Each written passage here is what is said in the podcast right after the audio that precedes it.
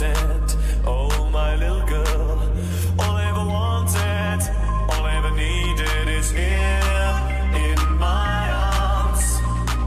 Words are very unnecessary. They can only do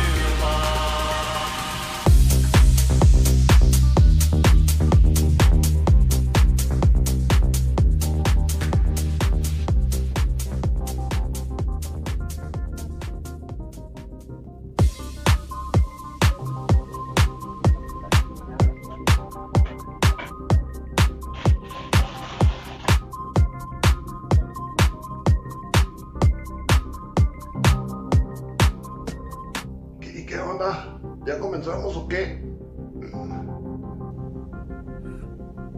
Pues sí, ok. Pues arrancamos.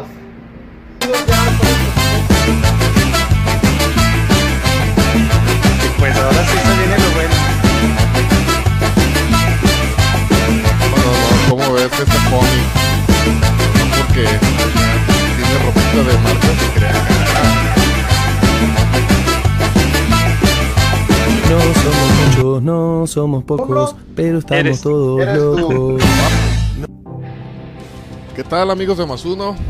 Sean bienvenidos todos un día más aquí a nuestro podcast de este día jueves 24 de junio del 2021. Es un gustazo estar con ustedes. Ahora tenemos invitado especial, pero antes de presentar a nuestro invitado especial, aquí a mi izquierda tengo al buen Cayo. ¿Qué onda, mi Cayo? ¿Cómo estás? Esperemos y hoy no haya lag. ¡Ah, caray!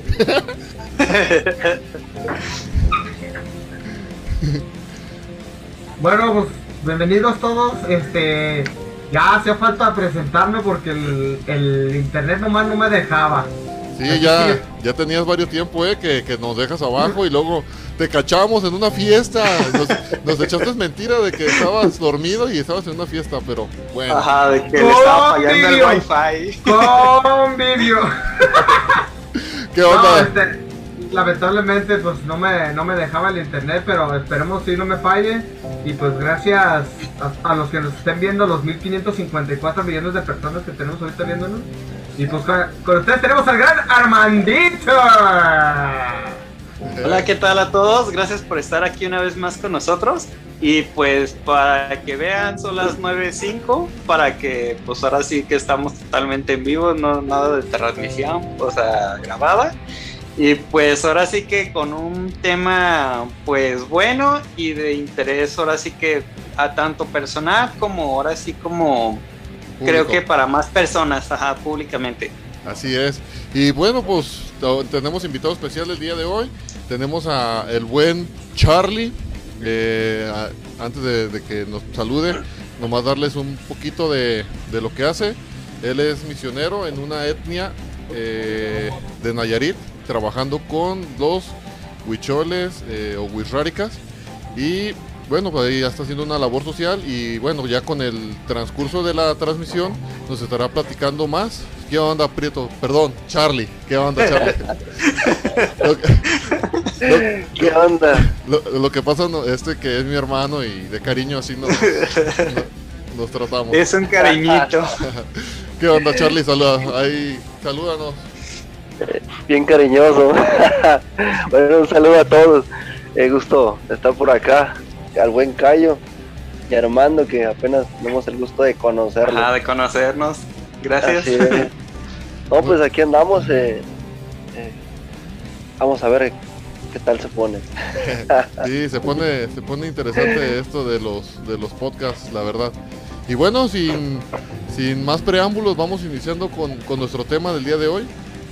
Bueno, antes de empezar con el tema, ¿qué tal estoy con la lluviada? Porque ahora sí que...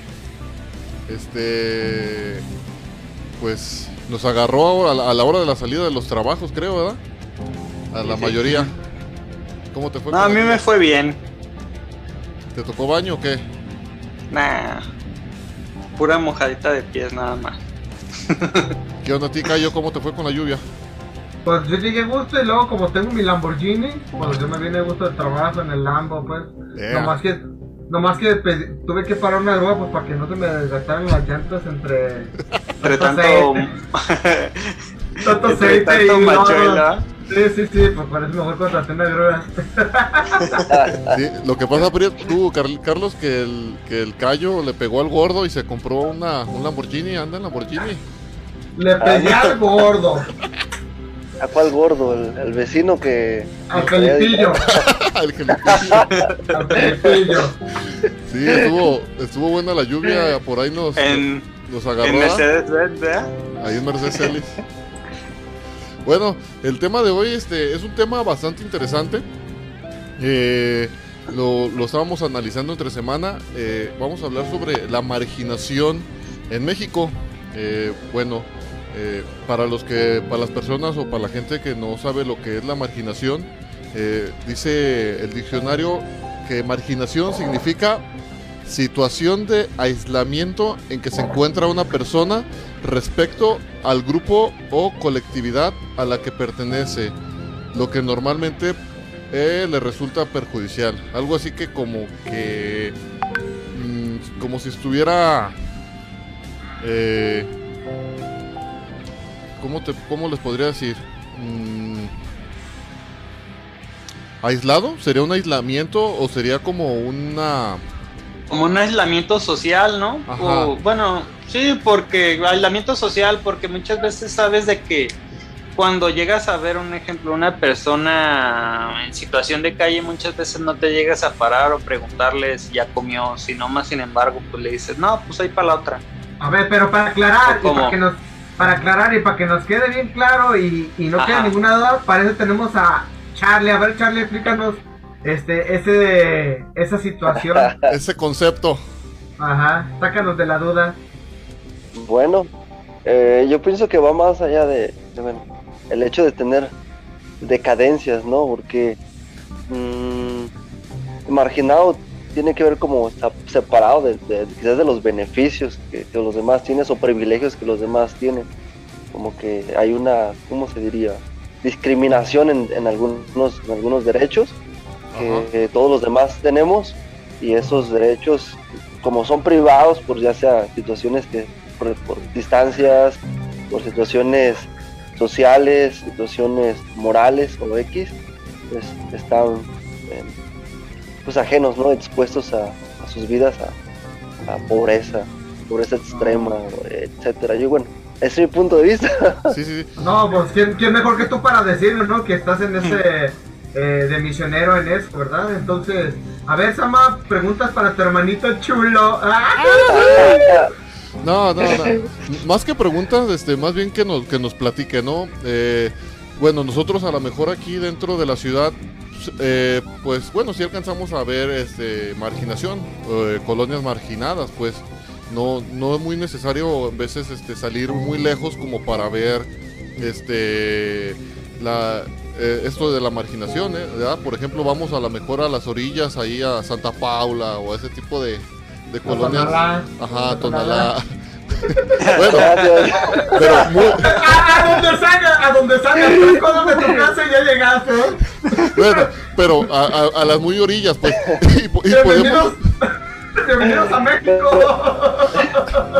Y podemos ver es la marginación, ¿verdad? Podemos ver cómo la gente vive a lo mejor en una decadencia o cómo se podría decir, en una situación no muy sana, ya sea muchas veces viven en casas de cartón o no cuentan con el apoyo del gobierno, o la misma gente los aísla, ¿no? Porque tanto, yo imagino que la marginación no exactamente tiene que ver con la pobreza, sino también con el tipo de personas, porque hay personas que, no sé, socialmente a lo mejor no están bien, no pueden a lo mejor tener una interacción social, y lo que la gente hace o lo que la gente hacemos muchas veces, me incluyo porque muchas veces también lo hemos hecho, denigramos, ¿no? Así como que, tú hazte para un lado, no te juntes conmigo, y pues se van aislando ese tipo de personas. Entonces,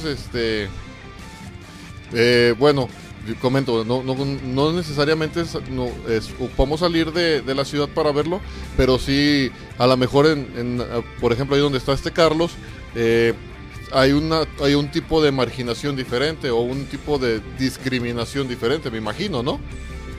Pues, sí.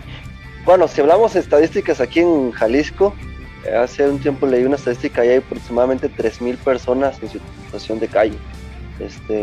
Bueno, quiero compartirles, hace ya algunos años, antes de poder partir a Nayarit, donde estoy, ya llevo ya más de 2 años, 5 meses viviendo en aquel lugar. Y estábamos aquí en Guadalajara, Sama no me dejará mentir, íbamos a las vías del tren.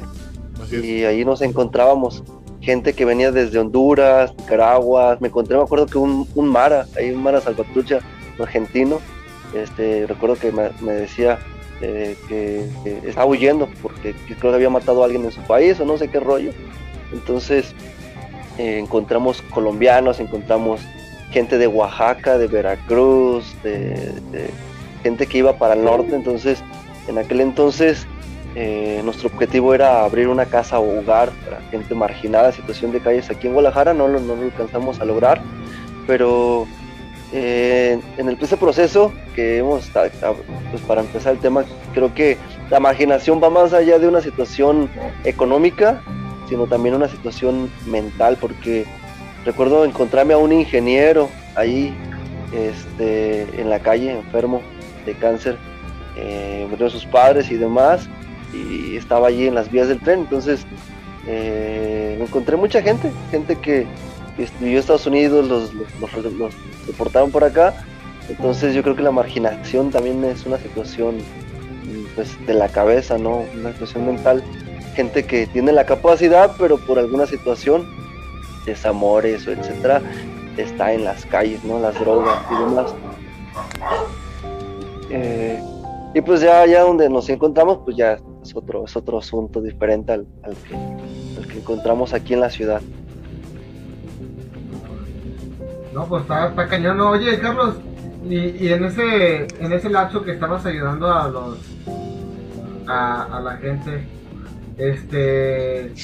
¿hubo algunos problemas o algunos riesgos, por ejemplo, en que tú te expones? Sí, de hecho, nos encontramos a algunos de la maña en las vías.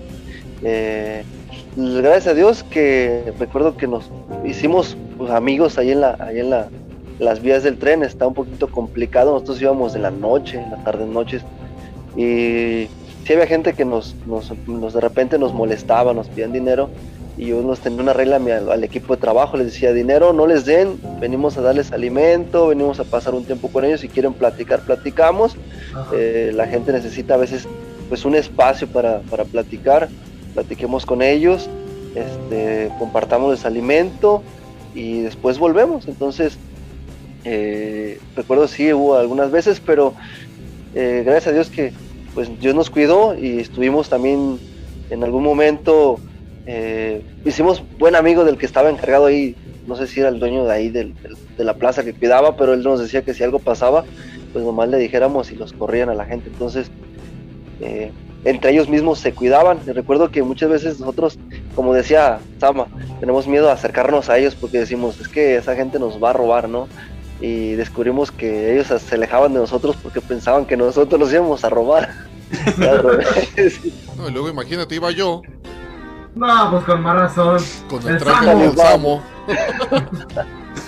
No, fíjate que qué bueno que bueno que hagas ese tipo de acciones. La verdad es que chido que haya mucha gente que apoye a la gente marginada, a la gente, pues, con mala suerte, ¿no? Que les tocó mala suerte más que nada, y pues les apoyen moralmente y pues con alimentos, pues, porque sí, a veces te ayuda más el desahogo que una comida, ¿no?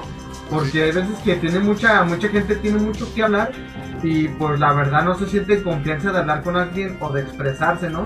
Entonces, pues, lo bueno es que ustedes tienen, ¿cómo se dice?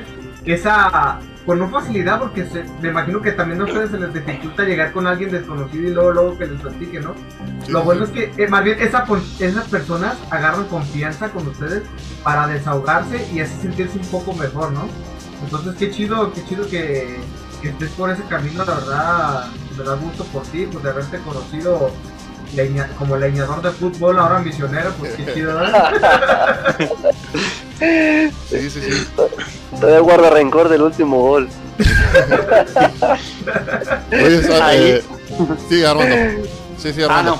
No, yo iba a continuar más o menos con lo del callo. Ajá. Principalmente, creo que también, aparte, como decía él, de que principalmente ya sea como con ayuda médica o alimentaria, pues, sí es algo especial muchas veces cargar, un ejemplo, una situación de calle donde estás aislado y realmente pues si llegas a convivir con un ejemplo, con personas con las que vas caminando, un ejemplo ya sea en el tren o de donde vengas, que muchas veces pues no llegas a tener la confianza simplemente porque no sabes si te van a echar de cabeza, no sabes, como tú decías, Charlie, del Mara, un ejemplo de que trae ese trastorno, un ejemplo de que está huyendo y seguirse perseguido realmente y que lo lleguen a encontrar, pues muchas veces no llegas a con quién desahogarte, ¿no? Porque seamos honestos, muchas veces, un ejemplo, mexicanos se van a Estados Unidos y no, muchas veces no te vas con familia, te vas solo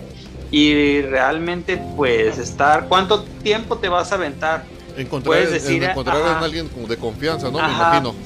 Sí, pero un ejemplo, ¿cuánto tardarás en llegar quizás, o sea, quizás a cruzar una semana, un mes y pasar esa hambre? O sea, sí siento que yo realmente que sí está canijo y pues gracias a Dios pues principalmente están ustedes como con ese apoyo ya sea mental y emocional de que pues se brindan seguridad, ¿no? Así es. Bueno, antes de proseguir con el tema, invitar a nuestros amigos que están conectados ahorita, viéndonos por Facebook. Los invitamos a que si tienen alguna pregunta, alguna duda sobre el tema, aquí estamos para contestarlos. Igual, para los que van llegando, tenemos invitado hoy al buen Charlie, misionero en la Comunidad de Potrero La Palmita. Comunidad de Potrero La Palmita en la Sierra de Nayarit, ayudando a la gente de esos lugares. Y bueno, seguimos con el tema. Bueno, esto de la marginación, ahora sí como lo platicamos ahorita, ¿verdad? Llega, está dentro de la ciudad y está fuera de la ciudad. Ya nos platicaste, Carlos, cómo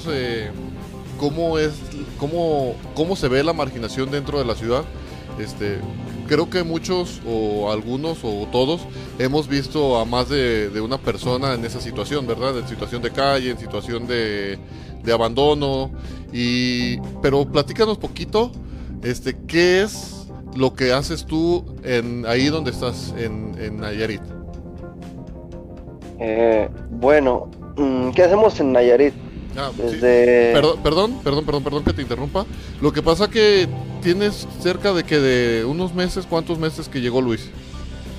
Desde febrero tiene 4 meses, 4 o 5 meses. Tenemos a un amigo que se llama Luis Velázquez, que tiene de febrero para acá que se fue a acompañarlo.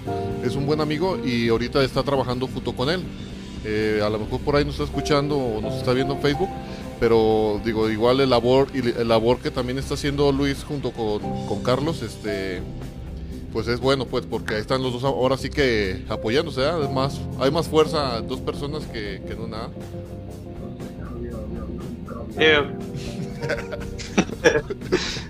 Obvio microbio. ¿Y qué? ¿Ya se nos congeló el invitado especial o qué? ¿Le dio frío? Creo que se paniqueó por el microbio. Ya volví. Va. Disculpen. Es que, y eso que no estoy en la sierra, ya no hay señal. Lo bueno es que estás aquí. A ver, platícanos, Carlos, ¿qué te inspiró a hacerte misionero?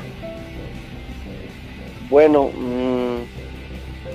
creo que en el círculo hablamos, ahora vamos a entrar a la parte, no como religión, sino hablamos acerca de fe, ¿no? Uh-huh. El hecho de conocer personas que alrededor del mundo están trabajando con gente, pues, cuestiones étnicas, entonces el hecho de ver su trabajo, poder tener cercanía con ellos, pues nos inspira, ¿no? A poder querer hacer algo igual que ellos. Queremos que hablamos de la fe, los valores que Dios a través de las escrituras da. Creemos que puede cambiar el mundo. Muchas de las situaciones que vivimos son cuestiones pues, de los malos hábitos que con el tiempo se van agarrando. Bíblicamente pues hay un tema, pero no quiero entrar en religiones.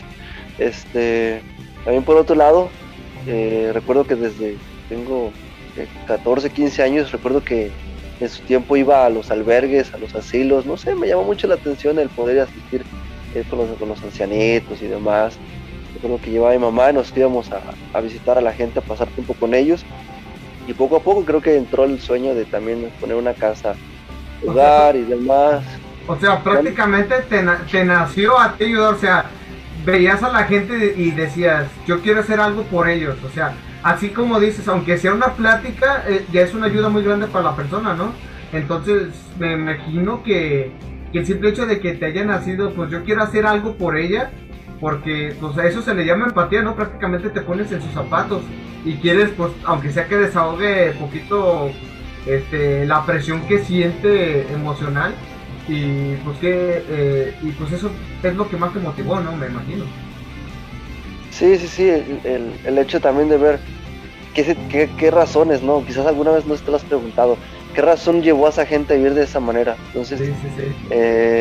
En alguna ocasión, siempre fueron mis preguntas, han sido mis preguntas hacia la gente, ¿no? Que cuando íbamos a las calles, ¿qué fue lo que los llevó a vivir de eso? Y encontramos, digo, doctores y demás. Entonces, todo este proceso me comenzó a llevar a estudiar un poco lo que es un diplomado en gente capellanes internacionales. Trabajamos con...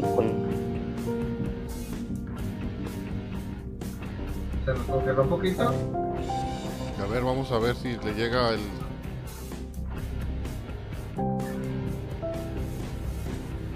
Bueno, mientras se descongela, pues qué chido, ¿no? O sea, como dice, saber quién lo llevó a eso, a las personas, ¿no? Por ejemplo, que dice que se encontró a doctores, a los maras, o sea, gente de otros lugares buscando el sueño americano, ¿no? Sí, fíjate, Cayo, que perdón, Martín, una vez los acompañé a entregar lonches, me acuerdo que hicimos lonches como de frijoles y cosas así, y los acompañamos a una parte del centro, lo que es la calle de Corona, de alcalde de la Plaza de la Tecnología en la calle para acá, y me acuerdo que llegamos ahí, y ese día llegó, no me acuerdo si era maestro, creo que va a ser ese maestro que habla él, maestro o abogado, algo así, y había tenido un problema bastante fuerte. No recuerdo bien su historia, la verdad yo no platiqué con él. El caso es de que pues te pones a pensar que dices, oye, es una persona tan preparada, una persona con una carrera, con un doctorado, está en situación de calle y no tenía zapatos. Me acuerdo que quería, no recuerdo si quería buscar trabajo o algo así, pero no tenía ni siquiera así como que ropa o unos porte, zapatos, ¿no? Bueno, ajá. Porte para conseguirlo, ¿no? Exactamente.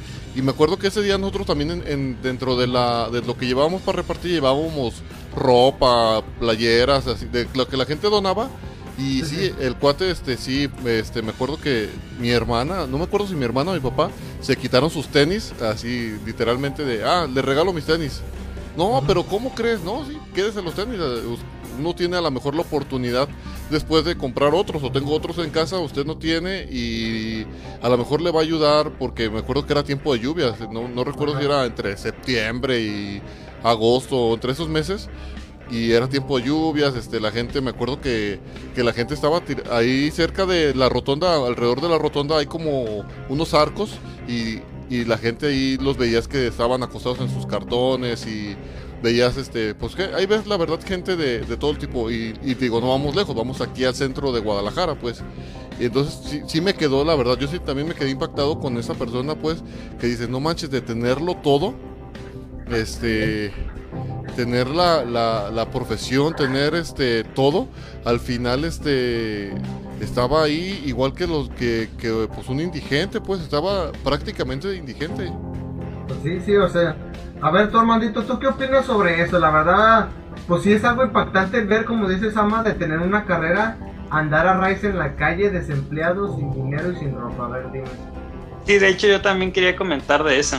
O sea, en cuanto a la marginación, sabemos muchas veces de que no significa que va a pasar nada más en los exteriores o en las orillas del país. Obviamente, pues no. Realmente, pues siendo ciudad como aquí es Guadalajara, muchas veces hay marginación en cuanto a personas mayores. Y un ejemplo, si no tienes... A ver, pongámoslo fácil así, de que personas aisladas que están, como dices tú, Cayo, de que están, o sea, en el centro, muchas veces no llegas a creer realmente lo que muchas veces fue. No sé si me llegas a entender, llegas a tener una colonia y te dicen, ah, pues ese borrachito que siempre has visto ahí era doctor o era abogado y tenía familia realmente bien. Y pues no llegas a conocer simplemente su situación, no sabes si cayó en drogas, no sabes si no sabes qué tuvo, o qué llega a tener. Muchas veces tienes que ser consciente o empático de que pues obviamente todos tenemos problemas, o sea, todos llegamos a tener crisis y realmente pues unos pueden salir y otras veces pues puede que no tengas familia o tu familia te dejó, cositas así. Yo siento que en cuanto a lo que dice pues Samuel, de eso de realmente de una persona siendo ya estudiada, pues no llegas a empatizar del todo o llegas a realmente creerle que estudió. No sé si me llegas a entender. Te dicen, yo soy médico, un ejemplo, y tú realmente no eres nada y pues dices, o sea, usted es médico, quizás puede estar mejor que yo realmente.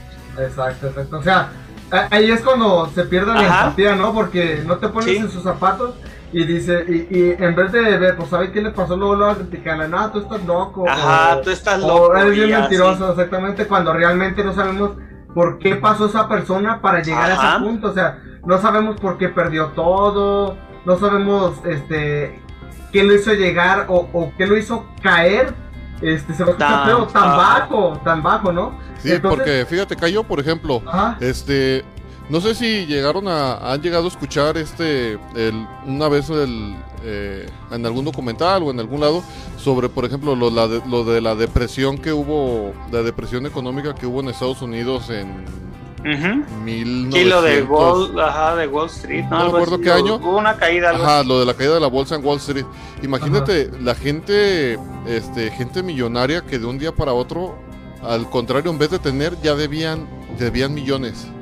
Sí, no, está cañón, ¿eh? Entonces, te pones a pensar en todo ese tipo de gente, o no vamos lejos, vamos aquí a México, cuando fue la devaluación del peso, escuchaba de un cuate de que también igual, de un día para otro, ya debía millones, porque sí, tenías millones, pero al final debías millones, y muchas personas se llegaron a suicidar, se llegaron a quitar la vida a causa de la, que podrá ser, pues de la presión que hubo, pues.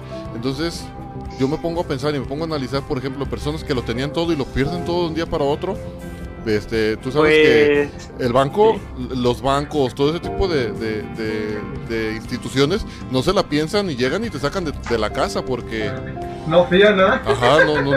No son como los de Coppel, y aún así los de Coppel llegan y te sacan, llegan y te embargan, pues. Entonces no sé si llegaron a saber también no hace mucho, pero pues tampoco hace poco, de que supuestamente, no recuerdo en qué país honestamente, de que tenían ahorros personas y que se había devaluado la moneda.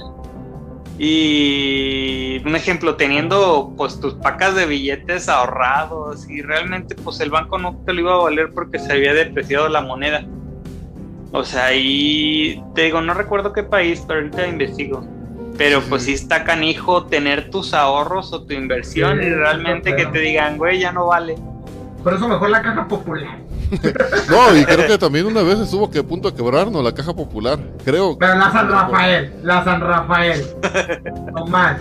Pero pues, volvemos a lo mismo. Aquí creo que hay una palabra clave en todo esto de marginación, y creo que la palabra clave es empatía. Exactamente. La falta de empatía hace que exista la marginación. Fíjate, Sama, te voy a contar algo que me pasó cuando vendía carnitas. Fíjate. Simón. Y la verdad sientes chido. De hecho, sientes como que, pues, para ser sincero, no sé qué sentí, pero sentí algo chido, ¿no? Uh-huh. Estaba vendiendo carnitas y llegó un señor. Fue por lo del COVID, ya ves que obviamente con lo del COVID mucha gente quedó sin trabajo, necesitada y todo. Entonces estaba vendiendo carnitas y un señor me dijo, oye, no necesitas a alguien que te ayude o necesitas que te lave algo. Y le dije, no, la verdad no. Y pues tú sabes que como estaba mi negocio, también apenas se despega, ¿no? Uh-huh. Entonces, pues el señor lo vi que se fue como pues medio agüitadón.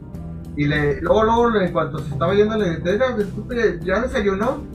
Y me dijo, no. Pues espérame, déjale, eché unos tacos. Le eché un puño de unos, no sé cuántos tacos, no les voy a contar, pero alrededor de 100, no te creas. No, le eché unos taquillos y le dije, amigo, cómaselos. Vamos a salir de esta, va a ver que sí. Y el vato, la neta, me volteé a ver, me puso la mano en el hombro y la neta se le vean los pinches ojos así bien llorosos. Y no, la neta, yo también sentí bien gacho, hasta ahorita siento gacho, la neta sí se me quiebra la garganta porque sí fue algo impactante. De que me dijo, muchas gracias porque no había desayunado y no había cenado, lo que tenía se lo di a mis hijos, así me dijo el vato. No manches, la neta que... Y no manches, o sea, sientes chido por haber ayudado a esa persona y haberle alivianado ese pedacito. Y gacho por lo que está pasando, no es como dices, es empatía, ¿no? Lo que necesita más la gente en vez de estar discriminándolos a todos, ¿no? Sí, y esto aunque se escuche muy extremo, pero es el pan diario, ¿eh? A lo mejor nosotros pensamos así porque a lo mejor ya hemos estado alguna vez en una situación similar. Y podemos ver a lo mejor una situación similar en otra persona y dices, no manches, yo una vez ya estuve ahí y yo sé lo que se siente a lo mejor no traer un peso, no haber desayunado, andar buscando trabajo todo el día y no encontrar y volver a tu casa y que tus, en el caso de los que tienen hijos, decir, tengo hijos y ellos no saben si en realidad yo tengo dinero, ellos al final van a ocupar comer, al final van a ocupar para la escuela, van a ocupar ropa y ellos no saben nada. Ajá, ellos no saben si yo estoy pasando por una situación. Entonces, esa empatía a lo mejor se crea a partir de eso, ¿no? De haber vivido una situación o de haber visto una situación muy cerca, pues, haber tenido a lo mejor un pariente o... ¿Cómo ves, Armandito? Sí, siento yo muchas veces de que realmente la persona que empatiza en ese grado es porque en su momento quizás ya pasó algo similar. Quizás uno no tiene como que la fuerza de decir, oye, pues no tengo para comer y más sin embargo pues te la aguantas, ¿no? Ajá. Pero ya cuando llegas a esa situación de que alguien te apoya, porque muchas veces alguien te puede decir, si simplemente decirle, oye, no tengo dinero para comer, y muchas personas te dicen, oye, mijo, o sea, ¿estás bien? Que se acercan y empatizan. Te digo, yo no puedo decir que yo no soy de las personas de que no han pasado por eso. Yo he pasado por eso y te digo, no es por nada, pero también a mí me ha pasado de que... Ya, pues Samuel, no sé si recuerdas una vez que fui a las gorditas allá a la vuelta. Ajá. Una vez fui yo solo y pasa un señor y me dice, oye, ¿no tienes una moneda? Y pues le dije, no, ahorita no tengo. Vuelve a pasar y yo fui a las gorditas, fui a la vuelta. Y para entonces yo ya estoy ahí, estoy afuera y estoy encargando y me vuelve a decir. Y le digo, o sea, nació de mí de que dije, no manches, dije, no, pues obviamente no sé si ya comió, le dije, oiga, ¿ya comió? y también le dije así, ¿no? Pero pues pásele, le dije, pues encárgale, yo encargué un guarache, un ejemplo, yo encargo un guarache y le dije, ah, deme otro, pues para él, o sea, un guarache pues sí lo va a llenar. Y realmente pues muchas veces no llegas a saber de si se lo va a comer él o se lo va a llevar a su familia, porque quieras o no, pues uno como padre pues trata pues primeramente de dárselo a su hijo y pues ya tú ya después verás, ¿no? Sí, exactamente, exactamente. Más sin embargo, pues muchas veces no, o sea, hay algunas veces que sí está bien visto por el dueño del local, porque te puede decir, no, pues un ejemplo, no, pues yo se lo pago, o lléveselo, no hay problema, o sea, por el acto de generosidad, ¿no? Pero más, sin embargo, muchas veces es como que ese egoísmo de, no, pero sí te lo puedo, o sea, te lo puedo preparar, pero no te metas, ¿no? O sea, cómetelo en otro lado. Sí, fíjate, ahorita que hablas sobre esa anécdota, Armando, aquí también, bueno, me tocó una situación similar aquí en la de... en los tacos que están, los voy a quemar porque la neta me cayó mal esa actitud, los tacos que están sobre la de Gigantes casi llegando con Mercedes Ellis, están buenos y todo, pero pasó algo similar de que estábamos cenando mi esposa y yo, y me acuerdo que llegó una chica de las que limpian vidrios ahí en la esquina, y pues tú sabes que pues llegan, pues no andan de como uno vestido, pues andan a lo mejor pues con la ropa rota o sucias, o creo que esa chica venía hasta con tonzol y venía acá media mal, pero se veía como que estaba embarazada, pues se le veía la pancita que estaba embarazada la morrilla. Entonces me acuerdo que llegó y le dijo al de los tacos así como que, oye, me regalas unos 2 tacos para cenar, y pues tú la volteas a ver y pues digo, no te está pidiendo dinero como que para... Ah, pues se lo va a ir a gastar. Alicia, ¿no? Estaba pidiendo de comer, pues estaba pidiendo a ver si le regalaban 2 tacos. Y el cuate me acuerdo que le dijo, no, retírate de aquí, aquí no te queremos ver. Ándale, por favor, regálame 2 tacos para cenar. Y así nosotros, y de, no manches. Y me acuerdo que volteó con mi esposa y me dice, pídele que le sirvan, nosotros se los pagamos. Y ya, pues le digo, taquero, ¿sabes qué? Sírvele, no me acuerdo si 4 o 5 tacos. Sírvele unos tacos, por favor, a la muchacha. Ya creo que le sirvió como 4 o 5 tacos. Pero sí, así como dices tú, así exactamente. Ajá, de mala gana, ¿no? No, pero es que ¿sabe qué? Y ahí empezó como que no quería el cuate, pero digo, pues al final yo se los voy a pagar. Es más, y hasta si uno quiere, uno la puede sentar ahí y exactamente. Y me acuerdo que hasta como que le hizo el fuchi de te los preparas pero cómetelos por allá o algo así. Y ya pues la chica en realidad también como que no, yo siento como que no quería causar también problemas, y me acuerdo que fue, le echaron unas cebollitas, se los preparó y se retiró pues del lugar. A lo mejor también ella pues se sentía que incomodaba pues, pero digo, no manches, pues a uno que le cuesta a lo mejor 2 tacos de 16 pesos, son 16 pesos que a lo mejor pues no te vas a hacer ni más pobre ni más rico con ellos, la verdad. Pero pues ahora sí que volvemos a la misma palabra, empatía. Pero hablando de eso, no le eches nada, ¿verdad? Nada más no le eches frijolitos porque se pierde la... ¿Cómo le dicen? Luego se lo va a olvidar, productividad. Se lo va a olvidar el inglés. No, pero fíjate, sí es cierto eso, Sama.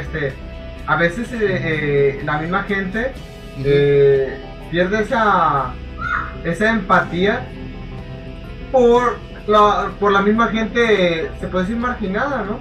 Porque me ha tocado ver, Sama, que hay gente, yo trabajé en una taquería cuando estaba morrillo y me tocó ver, llegaban vatos y decían, ¿no tendrás una moneda que me regales? Y regalaban la moneda y le decían, no, pero te doy unos taquitos. Les daban los tacos, el vato se los llevaba y en la esquina ya los veías tirados. O sea, hay veces que la gente dice... sí, hay que tener empatía, pero a veces uno también queda arisco por eso. En su caso, que yo vi eso, dije, no manches, no cambié mi punto de vista, dije, pues voy a seguir tratando de ayudar lo que pueda, pero hay veces que en la que sí, la misma, hay otro tipo de personas que dicen, no, pues para qué lo ayudas si en realidad lo que quieren no más para el vicio, ¿no? Sí, pues que al final por uno pierden todos, ¿verdad? Exactamente. Pero contigo, Charlie Brown, traigo de los Nayarit, Estados Unidos, Charlie. Oye, ahí me deben lo del avión, le tuve que pagar avión para que llegara el día de hoy al podcast. Ah, sí, y los 100 mil que le deposité para que viniera, para que pagara su avión, ¿qué? Ya sé. Tenía un código mal y no pude retirarlo. Bueno, antes de comenzar, antes de terminar, de seguir con el tema, Cayo, nos quedan escasos 40 segundos para que se nos corte nuestra transmisión. No nos vamos, simplemente se nos corta el Zoom. Volvemos ahorita en cuestión de segundos. Un segundito. Porque más uno eres tú. Volvemos. Ay, carambos.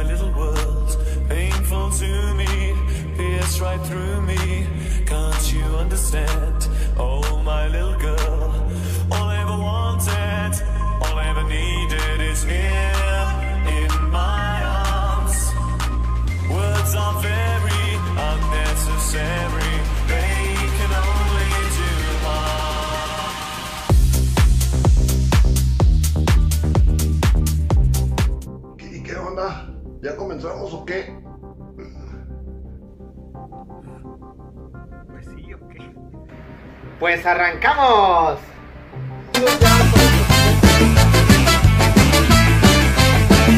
Y pues ahora sí se viene lo bueno.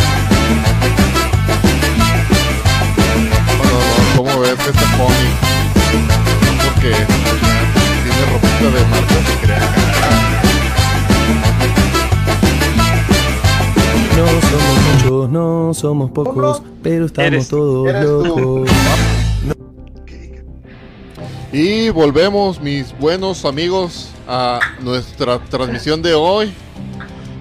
Otra vez estamos aquí desde Más Uno con nuestro invitado del día de hoy, el maestro Luis Carlos Reynoso.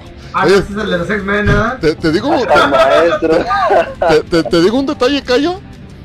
¿Tú sabes por qué se llama Luis Carlos? No, a ver, dime. Mi mamá por ahí me dice que porque sabe que de un productor de novelas o de un actor de telenovelas. No. Era el secretario ese paque de bomberos, no sé qué rollo. No sé, que era de telenovelas. Pues, mira, nada más, Charlie, para que no te sientas mal, creo que también el mío fue igual. A mí también me cuenta la misma. Fíjate la envidia, ¿no? No. Muy bien, pues volvemos con el tema de hoy, la marginación en México. Y bueno, Carlos, ¿qué te parece si nos platicas ahora sí? Por ejemplo, ya sabemos pues que estás en Nayarit, sabemos que estás en una etnia, sabemos que estás trabajando en una comunidad rural aislada o retirada de la ciudad, retirada de las grandes concentraciones. ¿Y qué onda? La gente... ¿Cómo ves tú,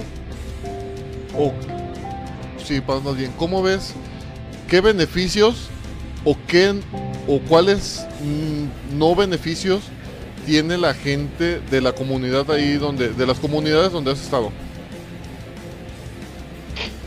Bueno, ¿qué no beneficios? La sierra es de los lugares más marginados que existen.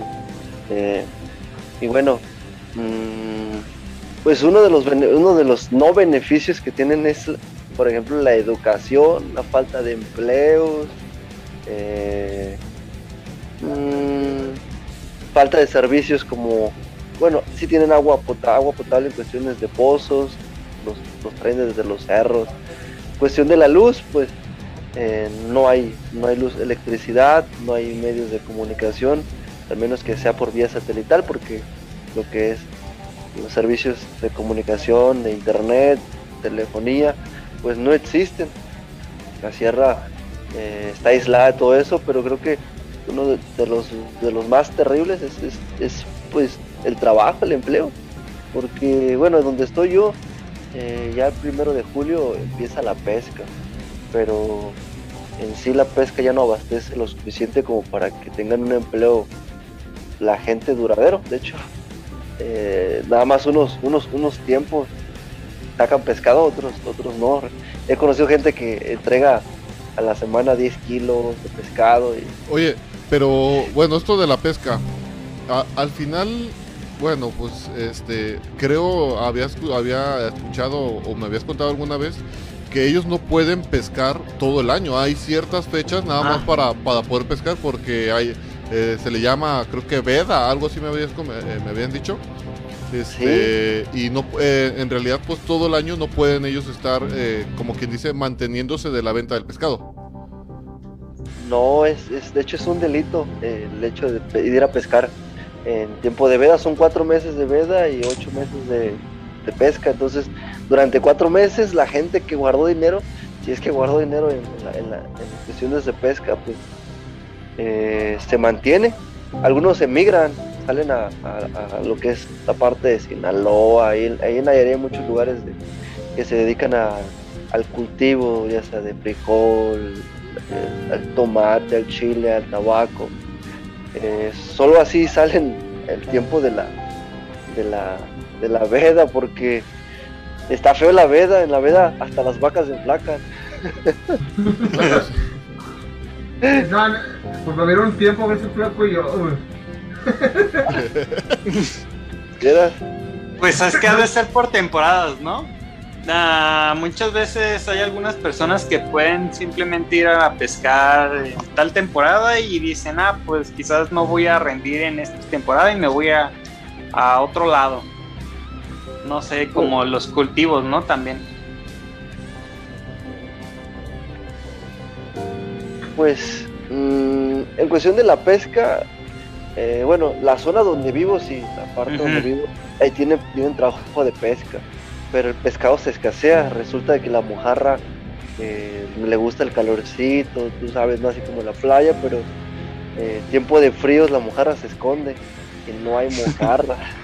El problema de eso es que no sale mojarra, no hay recursos, no hay dinero. Entonces la gente por esa situación tiene que mejor decidir salir a trabajar.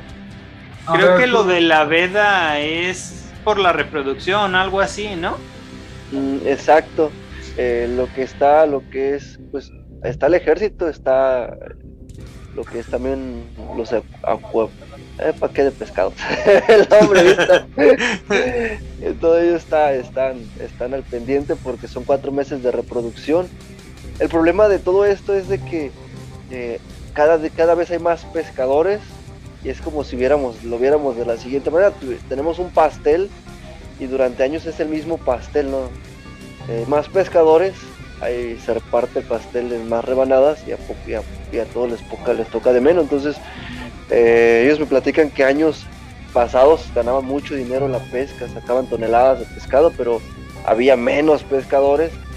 También, si hablábamos de la marginación hace rato, les decía que es cuestiones también del pensamiento, la marginación, porque ellos han tenido la oportunidad de progresar económicamente, pero la falta de educación financiera, lo que es el ahorro, la buena inversión, cuestiones de esas, lo han dejado por otras cuestiones de las fiestas y demás, ¿no?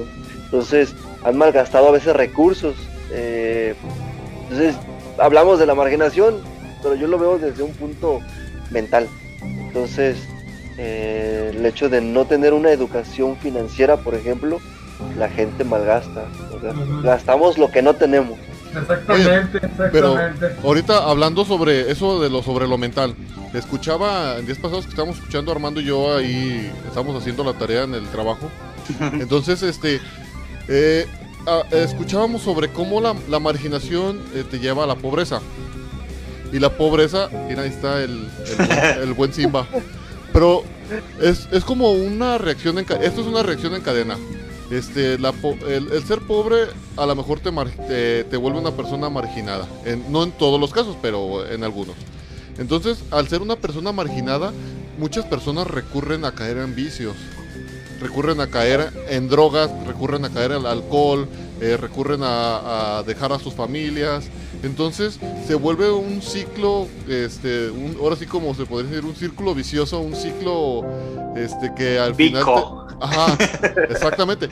Como así como nuestro buen amigo Vico, tenemos un amigo que le dijo Vico, sí, pero bueno, es otro tema. Sí, pero... Yo pensé que ya le ibas a cantar.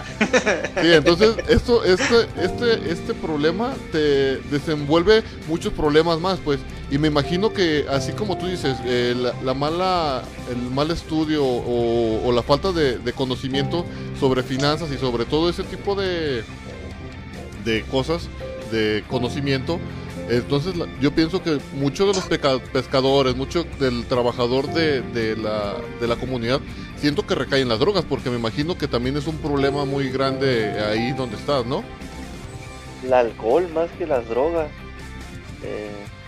Pero bueno, ahí en donde estamos es más el alcohol. La droga casi no se ve, sí hay gente que lo usa. A veces uno dijera, ¿cómo en la sierra, no? Donde quizás no hay mucho recurso, hay droga, pero creo que nadie nos está viendo, ¿verdad? Esto es confidencial. Ajá, nomás queda entre nosotros cuatro. Entre nosotros cuatro, pero el hecho de no haber un recurso, esto también lleva a tomar malas decisiones. Entonces, yo conocí casos y conozco gente que está metida en cosas que no, ¿verdad? No en cuestiones de consumo, sino en cuestiones laborales. Exactamente, porque no hay otra opción, dicen ellos, pues es que no tenemos otra opción. Gente de la que conocimos ya lo dejó, pero ellos platican que antes dedicaban a lo que es la siembra, lo que es la goma, la marihuana y demás, adentro de la sierra. La sierra pareciera que no, pero está controlada también, la Sierra del Nayar, desde cuestiones de la mafia, y ha llevado a algunos a tomar esas decisiones. Gracias a Dios que ya hay muchos que lo han dejado, y ahorita no conozco casos, pero bueno, más cercas, pero conocí gente, ¿no? que quizás años atrás, ya hablamos. A ver, bueno, ya cambiando de cosas negativas. A ver, Charlie, háblanos de lo bueno que se ha hecho y de los cambios positivos que han realizado al estar allá en ese lugar. Ajá. Bueno, pues ya tengo unos años y creo que en el tiempo que hemos estado ha cambiado un poquito la mentalidad de la gente, ¿no?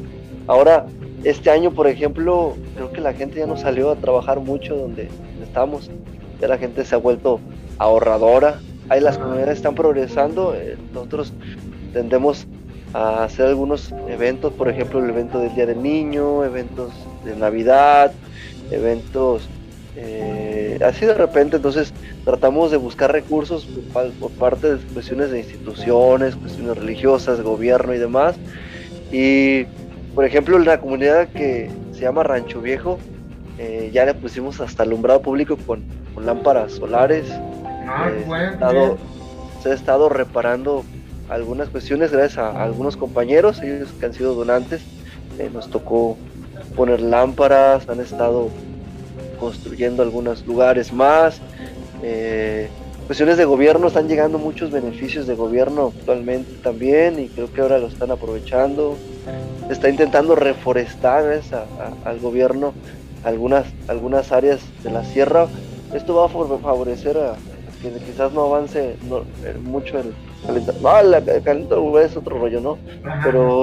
Pero le están queriendo ayudar a dicen por ahí, la madre naturaleza, ¿no? Ajá, sí. Entonces... no, está bien. Otra cosa, tú, Charles Javier... Ah, no te creas, de los X-Men. Xavier, si estuviera peloncita, ahí la llevas. Me imagino que están todos repartidos en diferentes ramos ahí en ustedes, los misioneros que van a apoyar estos lugares. ¿Qué papel tomas tú ahí? ¿Y yo qué papel tengo? Bueno, soy encargado de algunas comunidades o de alguna iglesia, mejor dicho. Ajá. Estamos en proyecto de plantación de iglesia. Apenas tengo desde febrero que me acabo de cambiar a una comunidad nueva. Esta comunidad tiene más, ¿qué será? Unos 500 a 700 personas viviendo. La comunidad pasada donde vivía, pues bueno, está chiquita, eso dices, porque bueno, no la conoces, pero la comunidad donde estaba antes eran como unas 60 personas. Entonces, para mí ya esto ya es más grande. Es algo más grande. Bueno, es que sí, por lo regular donde estamos nosotros hay miles, por eso sí, te digo. 600 personas las que viven ahí en tu cuadra nada más. Sí, por eso, o sea, tú notaste el cambio, como dices, de 60 personas ya 500 personas, pues ya es mucho la diferencia, ¿no? Y qué bueno que pues lo que están haciendo, lo que están logrando es algo pues chingón, porque están apoyando mucha gente que no tenían alumbrado, que tenían un pensamiento retrógrado, un pensamiento que no los hacía, ¿cómo se dice? Caminar, evolucionar. Ándale, se puede decir. Evolucionar se escucha muy cavernícola, ¿no? Avanzar. Avanzar y mejorar, ¿no? En su progresar. Progresar.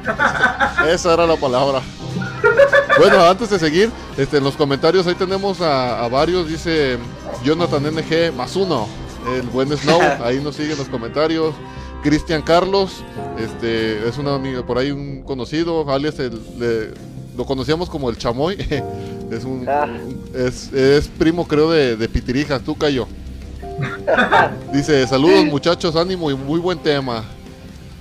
Saludos, mi buen Carlos, él está en Canadá, ¿verdad? Creo, está desde Canadá, nos está viendo, para que vean que nos hemos hecho... Hay audiencia. Internacionales, Lulú Luna dice, ya se fue Charlie, ya volvió Charlie. Ah, pues ella es la que está ahí viendo los problemas de internet. Dice el buen... Brian Armando, un conocido, un buen amigo, dice, ¿qué tan frágil es la vida del ser humano y su realidad como la están viendo? ¿Cómo la está viendo? A ver, es una pregunta. Viviendo. Ah, es que no sé leer. Ahí va. Quítate los lentes. Otra vez. ¿Qué tan frágil es la vida del ser humano y su realidad como la está viviendo? ¿Y en qué punto un problema o crisis puede influir en un ente funcional en la sociedad, termina en una situación marginada? Como que no leí bien la pregunta, pero pues tú, Cayos, lela y tú te contestas. Y dice también Brian, excelente tema, +1, factor impactante en la marginación, dice que es la desigualdad. El rico se hace más rico y el pobre sirve al rico. Y sí, también es un factor bastante importante, que ahorita a lo mejor también nos platicas por ahí tú, Charlie, sobre la gente rica. Me imagino que ha de haber gente rica, ¿no? O que a lo mejor vive mejor que los demás. O sea, y estando en la misma comunidad. Exacto. O alrededor, ¿no?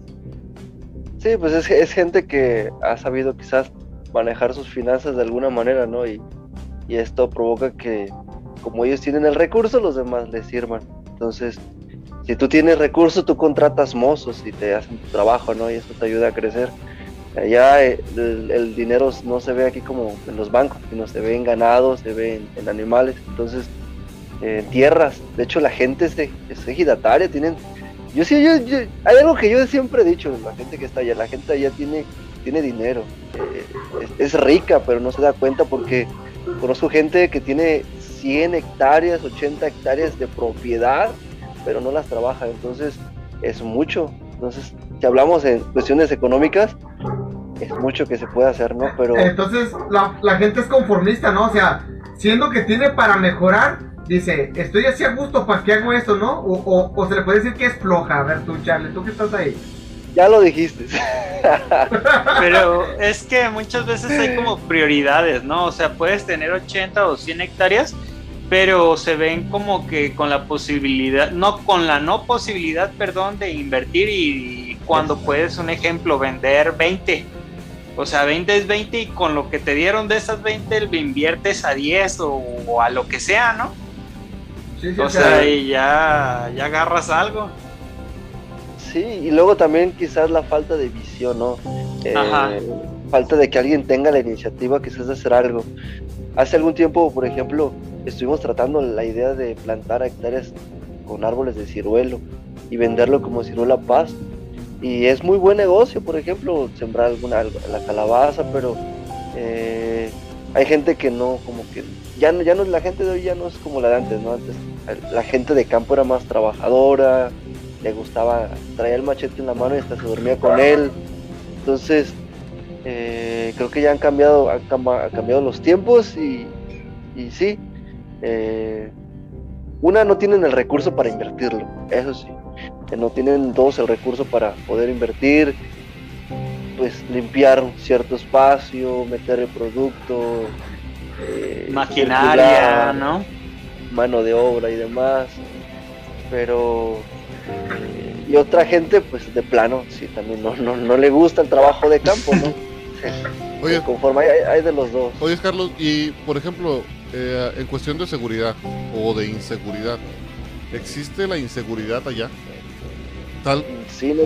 Bueno, yo sé que no va a existir como la inseguridad aquí, tal como se trata aquí. A lo mejor aquí sales y te pegan un asaltadón y pues al final no supiste ni quién fue. El samo, ¿no? Ajá, te sale un samo cualquiera, te saca un chuletón. Con un blanquito. Ajá, te saca un chuletón y al final pues entre tantas personas pues no supiste. Digo, a lo mejor una comunidad tan pequeña, bueno, te roba o te asalta a cierta persona y dices, ah, pues no manches, es mi vecino, o la comunidad nomás son 5 cuadras y el cuate vive aquí a la vuelta, no sé. yo me pongo así como que a divagar en eso, pero no, o a lo mejor es otro tipo de inseguridad, no sé, ¿qué nos platicas sobre eso? Dice un dicho, pueblo chico, infierno grande, ¿no? Entonces, hay comunidades que sí, hay gente que no, sí le gusta la mala vida, ¿no? Son de esos de los que les gusta agarrar lo que no, y pues la gente por lo regular no deja sus casas solas por lo mismo. Entonces, si hay inseguridad en cuestión de robo, yo gracias a Dios he andado por toda la sierra, he podido viajar, caminar hasta arriba, caminamos a veces hasta 6, 7, 8 horas en el rumbo, la sierra para arriba, la sierra Cora, y gracias a Dios que no hemos encontrado nada, pero me han contado historias, por ejemplo, que bajaron de ciertas comunidades son de matones, son de cuestiones de esas, y pues uno ya conociendo a la gente, ya se topa a alguien en el camino, ya voy para tal comunidad o con plena persona, y como que eso ya te ayuda, ¿no? Ya no eres un extraño entre la sierra, pero sí hay inseguridad en la sierra, pero gracias a Dios que quizás no la misma como la ciudad, pero también tiene su inseguridad. No, y me imagino que son personas de armas tomar, ¿no? De que no te le van a fiar. Si traen una pistola te disparan y pues ahí te dejan tirado. Imagínate en medio de la sierra y pues nunca te hallan o al final te comen los opilotes. Los coyotes, los tigres, el ocelote, no sé. El que te haya primero. No, pues mira, qué chido pues lo que están haciendo, la verdad. A lo mejor mucha gente no sabe de ustedes, pero al menos a las personas que ustedes están ayudando, la verdad ellos nunca los van a olvidar, van a saber lo que hicieron por ellos, van a estar siempre agradecidos. Dirán, ay, ¿qué se gana si la gente no lo está viendo? Sí, pero a la gente que estoy ayudando, esa persona es la que se está agradeciendo por lo que estamos haciendo. Entonces, es lo más importante, ¿no? Es como dicen, ¿qué te ganas ayudando a una persona si lo estás grabando para que vean lo que estás haciendo? Es simplemente alimentar tu ego, ¿no? En cambio, ustedes lo están haciendo sin tanto alardear, sin tanto reflectores, se podría decir, porque lo están haciendo de corazón, con el afán de ayudar y mejorar una comunidad, ¿no? Sí, pues la fama no es algo que dicen por ahí. Creo que lo que sale de corazón tiene que ser discreto, ¿no? La Biblia lo enseña y lo diría de esta manera, no, que no sepa tu izquierda lo que hace tu derecha. Entonces, mejor hacer las cosas tranquilo y al final de cuenta no es porque uno hable, sino que creo que las obras de uno son las que hablan y la gente es la que dice, ¿no? Pues, la verdad uno no busca reconocimientos, es lo de menos. Hacer algo bueno y sentirse bien uno es lo mejor. De hecho, yo pienso que un ejemplo, dejar ese pensamiento a los niños en la comunidad de empatía y ser buenas personas, es lo que llegas a dejar tú más bien como legado tuyo, ¿no? O entre comunidad, porque muchas veces puedes ser consciente de que pues si tienes tal cosa pues lo puedes compartir y pues realmente salir entre varios. Y pues más que nada ver esa bondad entre niños, porque pues quieras o no, uno es niño y uno quiere, o sea, quiere tener una infancia buena y cómoda y estable, o sea, mentalmente, que vivir en un espacio rodeado donde pues hay, ponle, inseguridad, donde hay carencias, y realmente te haces de la personalidad de que si mi papá, ponle, no me da de comer y nada más está en el vicio, pues yo también voy a ser igual, quizás así más grande, ¿no? Y pues realmente ver ese ejemplo en otra persona donde pues sabes que está bien. Sí, fíjate que la que... Es bonito el trabajo en la sierra. Me he dado cuenta que la sierra tiene algo, bueno, tiene sus diferencias a la ciudad en cuestiones de pensamiento. Creo que es algo muy notable, que la gente que menos tiene es la que más da, la que más comparte. Hay más comunicación entre familias, porque honestamente ahí nos sentamos a tomar café y todos conversamos. Hay sobremesa, algo que se pierde en las presiones de la ciudad, y esto hace que los papás tengan más cercanía con los hijos y puedan ellos darles más consejos. Algo que yo noto mucho en ellos es que tienen mucho valor del consejo que los papás dan. Entonces, lo que el papá pueda aportar, lo que nosotros podamos aportar a ellos, creo que puede cambiar a la generación de aquel lugar, ¿no? Y hacer diferencia, tratar de inspirar a unos cuantos más para que ellos pues hagan lo mismo por su propia gente, ¿no? Por la misma comunidad wixárika o los Nayarit, que son los Cora. Sí. Y me imagino que mínimo, aunque sea un ejemplo, si tienes a 1000 ahí que estás ayudando, y aunque sea de los 1000, solamente uno cambió su mentalidad y se volvió empático y ayuda a la gente igual que ustedes, sin reflectores, eso, me imagino que ya para ustedes es un gran logro, ¿no? O sea, no importa que hayan sido 1000, 100,000, no sé, el simple hecho de que una persona que haya cambiado, ya esa persona puede ser otra persona gracias a ti, ya serían 2, y ya esa otra persona a otra persona, y va creciendo y va creciendo, gracias al que inició ese cambio en esa persona, ¿no? Sí, ya decías hace rato, es una cadenita, ¿no? Uh-huh. Hay que compartir lo que traemos, lo que somos, y tratar de que te pueda influenciar a otros. Decía por ahí un día una frase que leí, que tus huellas sean tan claras que otros puedan seguirlas, ¿no? Ajá. Entonces yo creo que todos al final de la vida tenemos que voltear hacia nuestro hombro, ¿no? Y ver cuánta gente pudimos inspirar. Si no lograses inspirar a alguien, creo que no vale la pena haber vivido. Yo así veo la vida. Entonces el hecho de poder inspirar a alguien y que esta persona pueda seguir, quizás no tus pasos, pero planes que vayan más lejos, pero sí que pueda ser alguien diferente, ¿no? Sí. No, y luego, bueno, a todo esto, al final del día, pues, o al final de todo, a las personas se les inculcan valores, ¿no? Aparte de poder apoyar, tanto como a lo mejor con trabajo, a lo mejor con cosas físicas, digo, al final también, lo que sé, pues, tú como misionero, llevan una enseñanza, pues, llevan una palabra, les dan ustedes una palabra, o los enseñan, pues, a vivir, a lo mejor una vida mejor con ¿cómo se dice? Con valores cristianos, con valores, que los van a hacer unas mejores personas, pues, porque al final, podemos ver, muchos piensan que el cristianismo a lo mejor es una religión, ¿eh? Es cristiano, pero bueno, al final todos los que creen en Dios, sean católicos, sean cristianos, sean testigos de Jehová, yo soy de las personas que creo que ninguna religión te va a mandar a hacer mal, O ninguna religión te va a decir, ah, ¿sabes qué? Ve a tal colonia y mata, o ve y roba, o ve, vende drogas. Ninguna, al fin, bueno, religiones. Sí hay una. Bueno, religiones con creencia, religiones, no sectas. Entonces, bueno, más bien como generalizando y englobando, ¿verdad?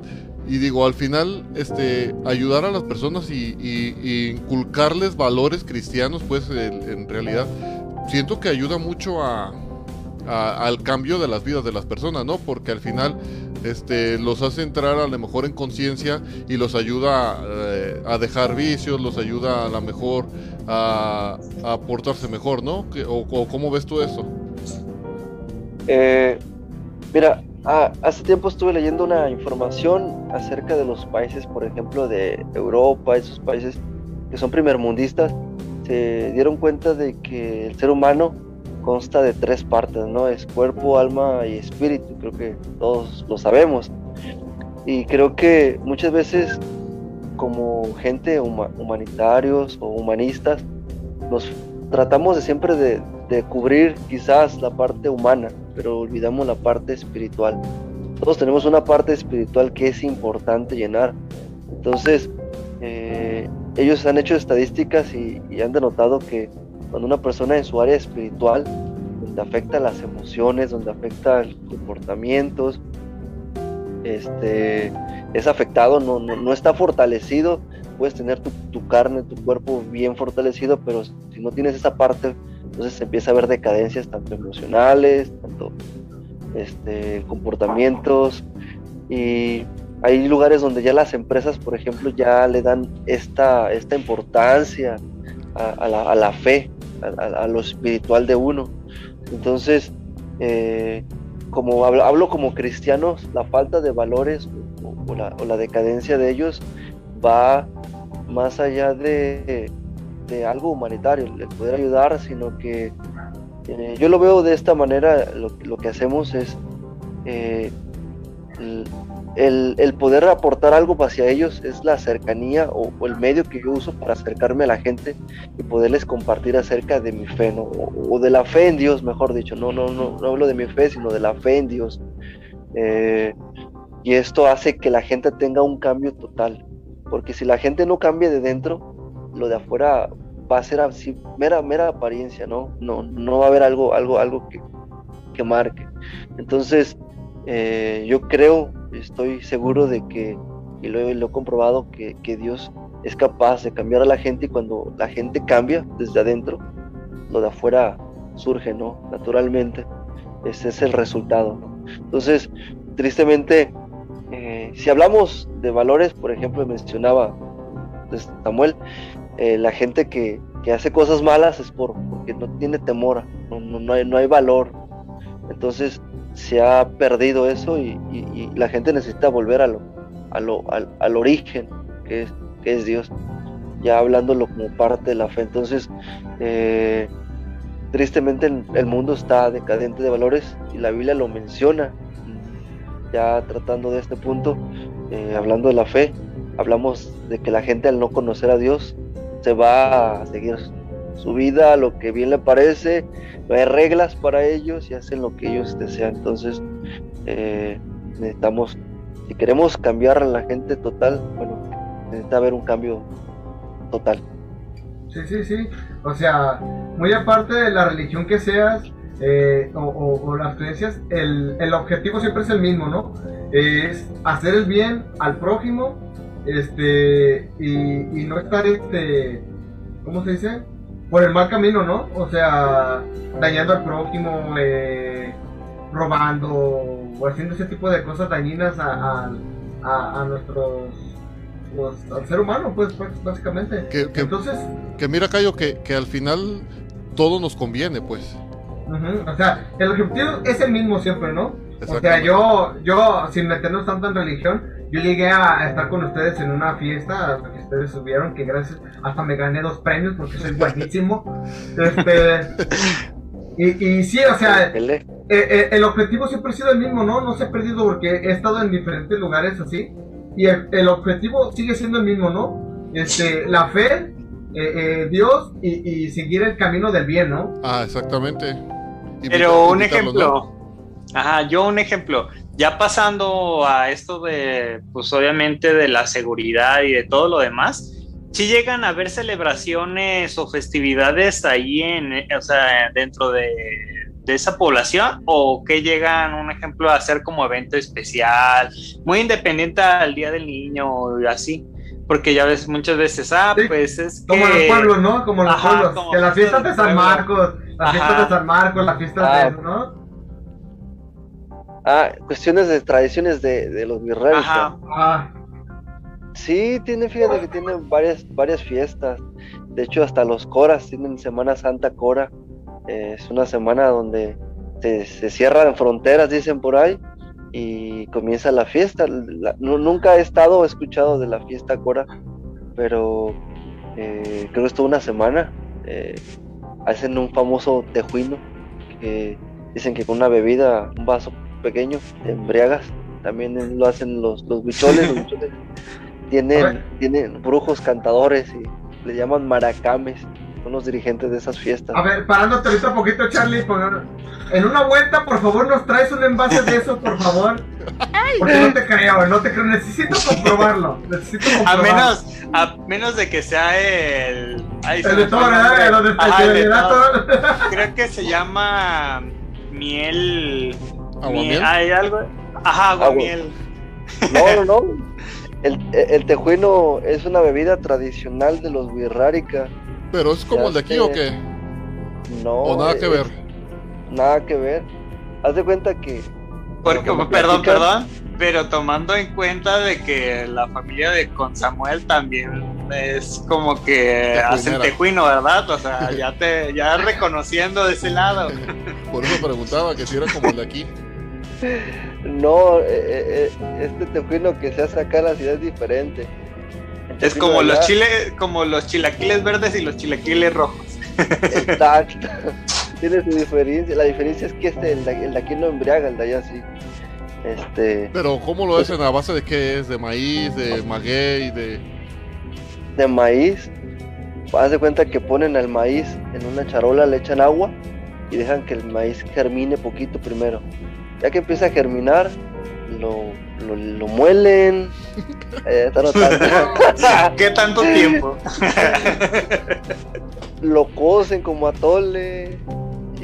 Dura como unos 2-3 días cociéndose a fuego lento. Lo dejan reposar. No, pues se me acaba el gas. ¿Con leña? Mejor no. ¿Lo hacen con leña?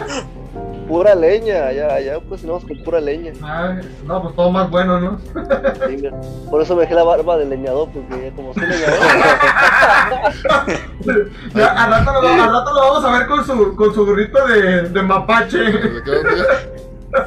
Sus orejitas. ¿Y qué más lleva? ¿Qué más lleva? Pásanos las recetas, pues. Estoy apuntando acá. Derecho reservado. Ya lo demás ya es tapa tentado, ya. No se puede decir. No puedo decirles. No, qué chido. Te voy a decir como, no me acuerdo en qué película o qué documental, de que al final todos los viejitos de la etnia van y le escupen al tejuino. Esa es otra bebida que se hace en Perú, se llama masato, y también ya la probé. Hecha con saliva. Ay, no manches, qué piratón. ¿Y qué tal si estaba enfermado de las flemas el señor? No, deja de eso, fíjate. Imagínate en medio de la selva sin cepillos de dientes. Te imaginas. Y ahorita un escupe de viento, un pedazo de chivo, ándale. Imagínate, se le cae un diente al señor así de... Pero si luego me invitan a un café, les platico. También tuve un viaje a Perú y luego les platico. No manches. Pero sí, ¿Cuánto tiempo vas a durar aquí, Carlos Javier? Mientras no le digas el cariñito de Samuel, está bien. ¿Pero qué tiempo vas a durar aquí en Guadalajara? Yo creo que ya próximo lunes me tengo que ir porque hay mucho trabajo que hacer. Bueno, vamos a tener que esperar a que regreses para hacer otra entrevista, otra platicadita así como... La neta está muy muy chido lo que estás haciendo, muy chingón las metas que tienen y la ambición que tienen por mejorar un lugar, ¿no? Porque más que mejorar un pueblo, digo, una persona, mejoras un pueblo completo. O sea, como dices, de de 100 que enseñas, una mejora, la otra enseña otra, y ya estás haciendo una cadenita completa, ¿no? De personas buenas. Sí, sí, sí. Dice por ahí una frase, decía, trata de cambiar o haz que la gente cambie su mentalidad y has podido cambiar al mundo, ¿no? Pero si la gente no logra cambiar de aquí, su mente va a seguir de la misma manera. Entonces, si se logra, pues va a haber un cambio tremendo. Y gracias a Dios ya vamos avanzando. Desde hace algunos años, creo que se llama, todavía por ahí tenemos una página, se llama Caminante. Ajá. Y ahí de repente publicamos las caminatas que hacemos, caminatas de 8 horas, de 10 horas, y ya estamos yendo más arriba a la sierra, ¿no? Ya se están abriendo más lugares y esto se está dando apertura a que más gente ya comience a conocer pues de Dios y comience también a, pues podemos hacer algo con ellos, ¿no? Ya podemos compartirles pues lo que traemos. Muy bien, vamos al último corte comercial, ya más volvemos para despedirnos. Seguimos contigo, Carlos, volvemos en unos segundos. Muy bien.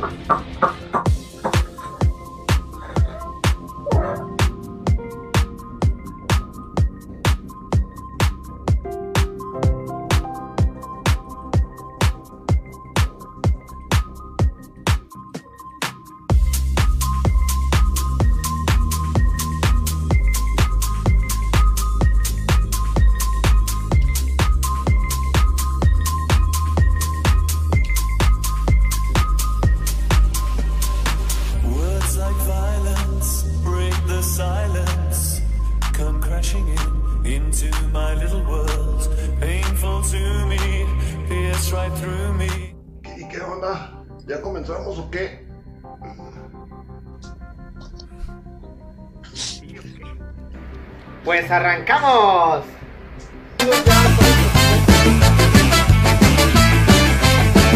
Y pues ahora sí se viene lo bueno. No, ¿cómo ves este pony? Muy bien, volvemos con nuestro último pedacito del podcast, ya para finalizar nuestra transmisión del día de hoy.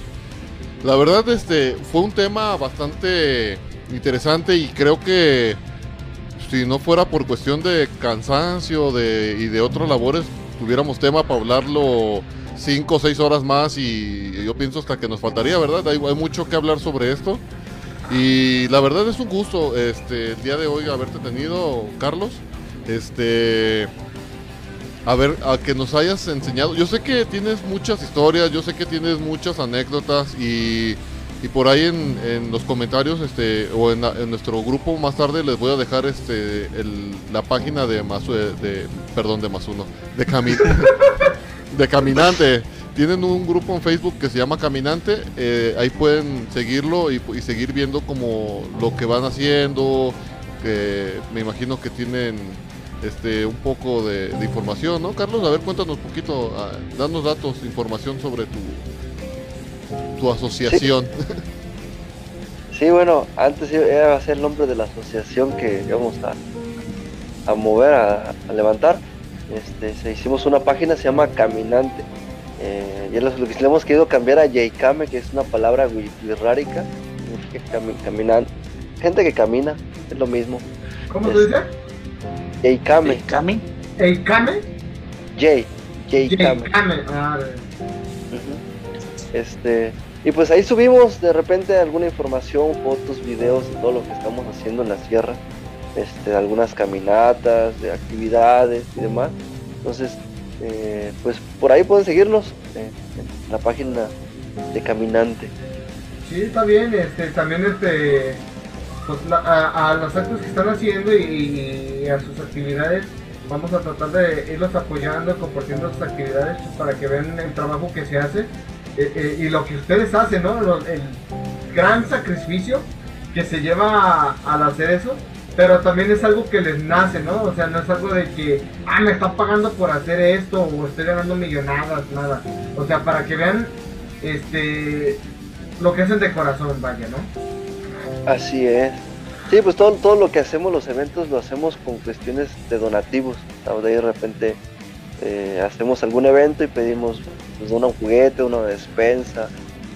Todo es a base de donativos y tratamos de siempre estar publicando cosas de esas, no por fama, como lo mencioné hace rato, sino para que la gente se entere, ¿no? Que los recursos que se recaban son, como llegan prueba, a ¿no? Como prueba, ¿no? De que sí están haciendo lo que les dicen que hacen, ¿no? Porque tampoco lo hacen como para que vean que están, no, para que la gente vea que sí están cumpliendo con lo que están diciendo, ¿no? O sea, no tanto por fama, sino para que la gente se convenza de que ustedes están ayudando a otras personas con la que ellos están dando, ¿no?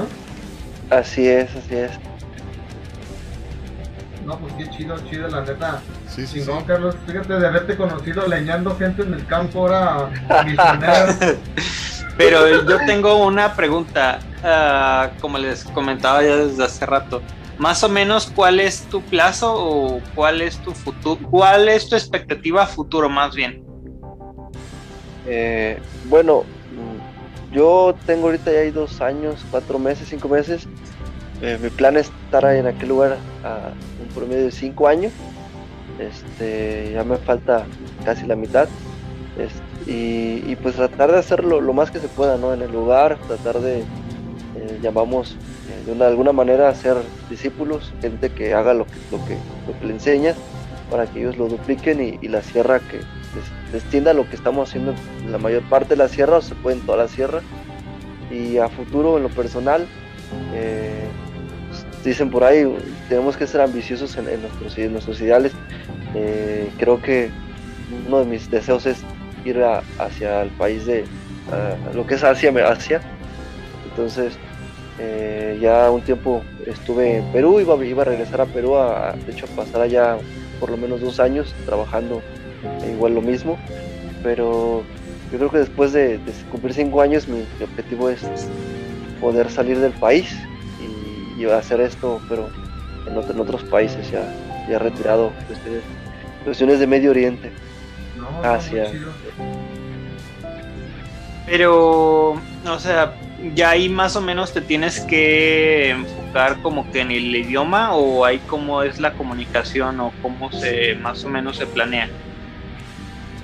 Bueno, en cuestiones aquí donde estoy, en la sierra, gracias a Dios que la lengua materna, que es el wixárika, todavía se habla mucho. Estamos tratando de aprender aquí el idioma para poder comunicarnos, porque en el idioma está el corazón de las etnias, está el corazón de los lugares. Ya mencionaban hace rato a veces la discriminación, porque decimos, es que tú eres de la sierra, eres huichol, eres... Y somos, la verdad, voy a decirlo honestamente, nosotros que somos mestizos y dicen taiwaris, a veces somos un poco egocéntricos y denigramos esa parte tan hermosa de México. México tiene más de 300 idiomas. Uh-huh. Creo que debemos de... Esa diversidad, ¿no? Exactamente. Entonces debemos de aplaudirlos, porque ellos hablan un idioma de nuestro país, es nuestra riqueza, y nuestro objetivo es aprenderlo. Tenemos ahí algunas hermanos, amigas, que nos hablan todos los días en wixárika para aprenderlo. Y pues en cuestión de otros países, pues es el inglés y el idioma, dependiendo del lugar donde vayamos, para poder comunicarse al lugar. Entonces aquí en México estamos intentando aprender, no me pregunten mucho porque no sé mucho todavía, pero por lo menos ya sé que queda la tatacuaní y hay que pedir majaderías, ¿no? Lo principal.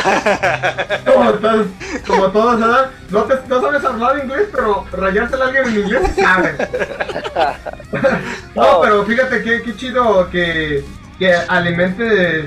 Aparte de, como dicen, a lo mejor se ha escuchado muy cursi, aparte de alimentar el corazón, alimentes la mente, pues, como dices, con un lenguaje tan nuestro, que como dices, pues lo denigran porque, pues, eres huichol, siendo que nosotros hablamos un idioma extranjero, ¿no? Porque no es nuestro idioma. Entonces, pues qué chido que estén haciendo eso, la verdad. Para serte sincero, no tenía, o sea, sabía que que ibas a hacer cosas así, ayudar, pero no sabía qué tanto tenías que hacer, ¿no? O sea, Archie, como te estuve escuchando, me vi que, pues que no es simplemente llegar y ya acomodar, no, tienes que empezar desde abajo, desde quitarte esa timidez para hablar con la gente, tratarte de comunicar, ayudar, entender, tratarles de cambiarles la expectativa que tienen o las ideas que tienen, ¿no? De, tan negativas a veces de que gastarse el dinero en alcohol y no rendirse frutos ante ellos, ¿no? Entonces, pues qué chido, la verdad está algo muy, muy chido que estás haciendo. Y no, pues nada que ver con el Carlos que conocía antes, al Carlos que conozco hoy. La neta, me sorprende muy chido por ti y qué bueno que te siga yendo bien y que cumplas todas tus metas. Y chingón, la verdad, chingón por ti. Así es, muy bueno, mis buenos compañeros. Y bueno, pues ya yo pienso que ha llegado la hora de decir adiós el día de hoy. Fue... lástima que terminó el festival de... Ah, no, fue algo, pero creo que muy productivo. Dime. Pero antes de irnos, oye, Cayo, discúlpame por el último gol. Jamás. Fue bastante productivo el día de hoy y creo que aprendimos a lo mejor algún poco o algún mucho de esto o sobre este tema, y espero pues que a los muchos o a los pocos que nos escucharon o que nos lleguen a escuchar, ya que esto se queda por ahí grabado en Facebook, pues les guste y les sirva en algo, ¿verdad? También no nada más que les llene, sino que a lo mejor saquen algo bueno sobre el tema que tuvimos el día de hoy, que pues sí tiene que ser como que muy sí le tenemos que dar una importancia bastante, porque pues si queremos ahora sí que ser mejores o cambiar o tratar de cambiar a las personas, pues sí necesitamos tener un poco de empatía, ¿verdad? Que fue la palabra clave. Fue la base, exactamente de eso iba a hablar, que basta de discriminar, de hacer menos una persona. Siempre piensen el por qué está así o por qué está pasando por eso. No simplemente porque lo ves así, automáticamente aparece así. Hubo un proceso del por qué está así. O sea, no, si pueden ayudar, ayuden. O si no pueden ayudar, simplemente no perjudiquen a esa persona, ¿no? O sea, es a lo que vamos.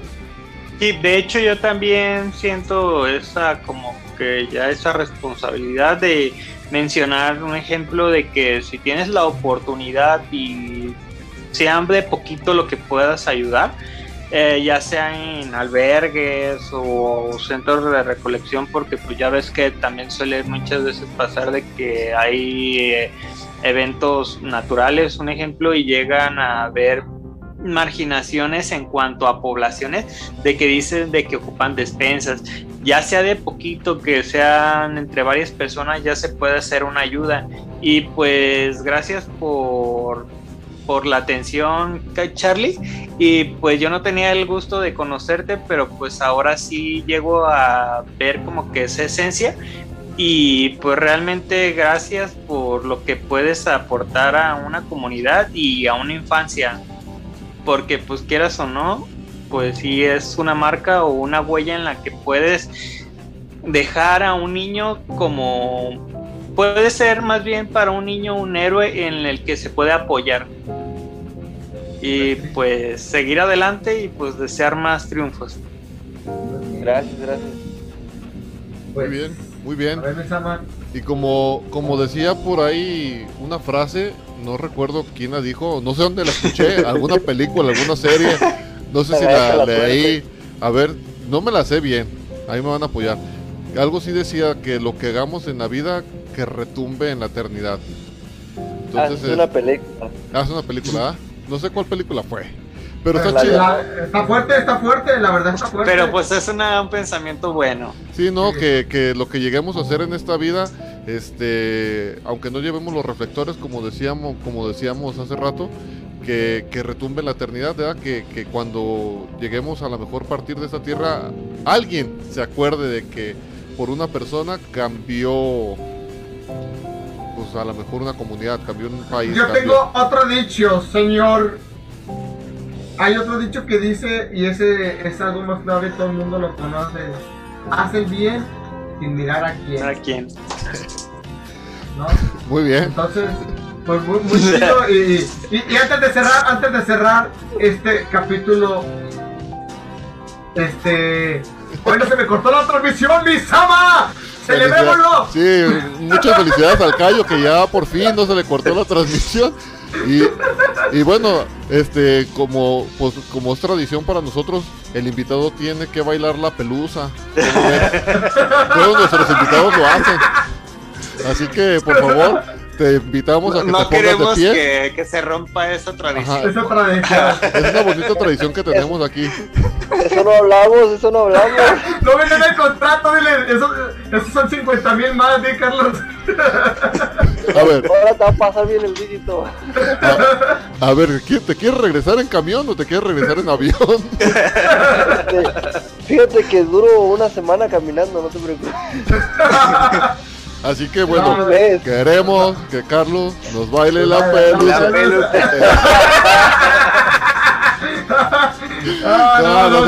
No, fue una broma, porque no es cierto, te quería hacerlo bailar.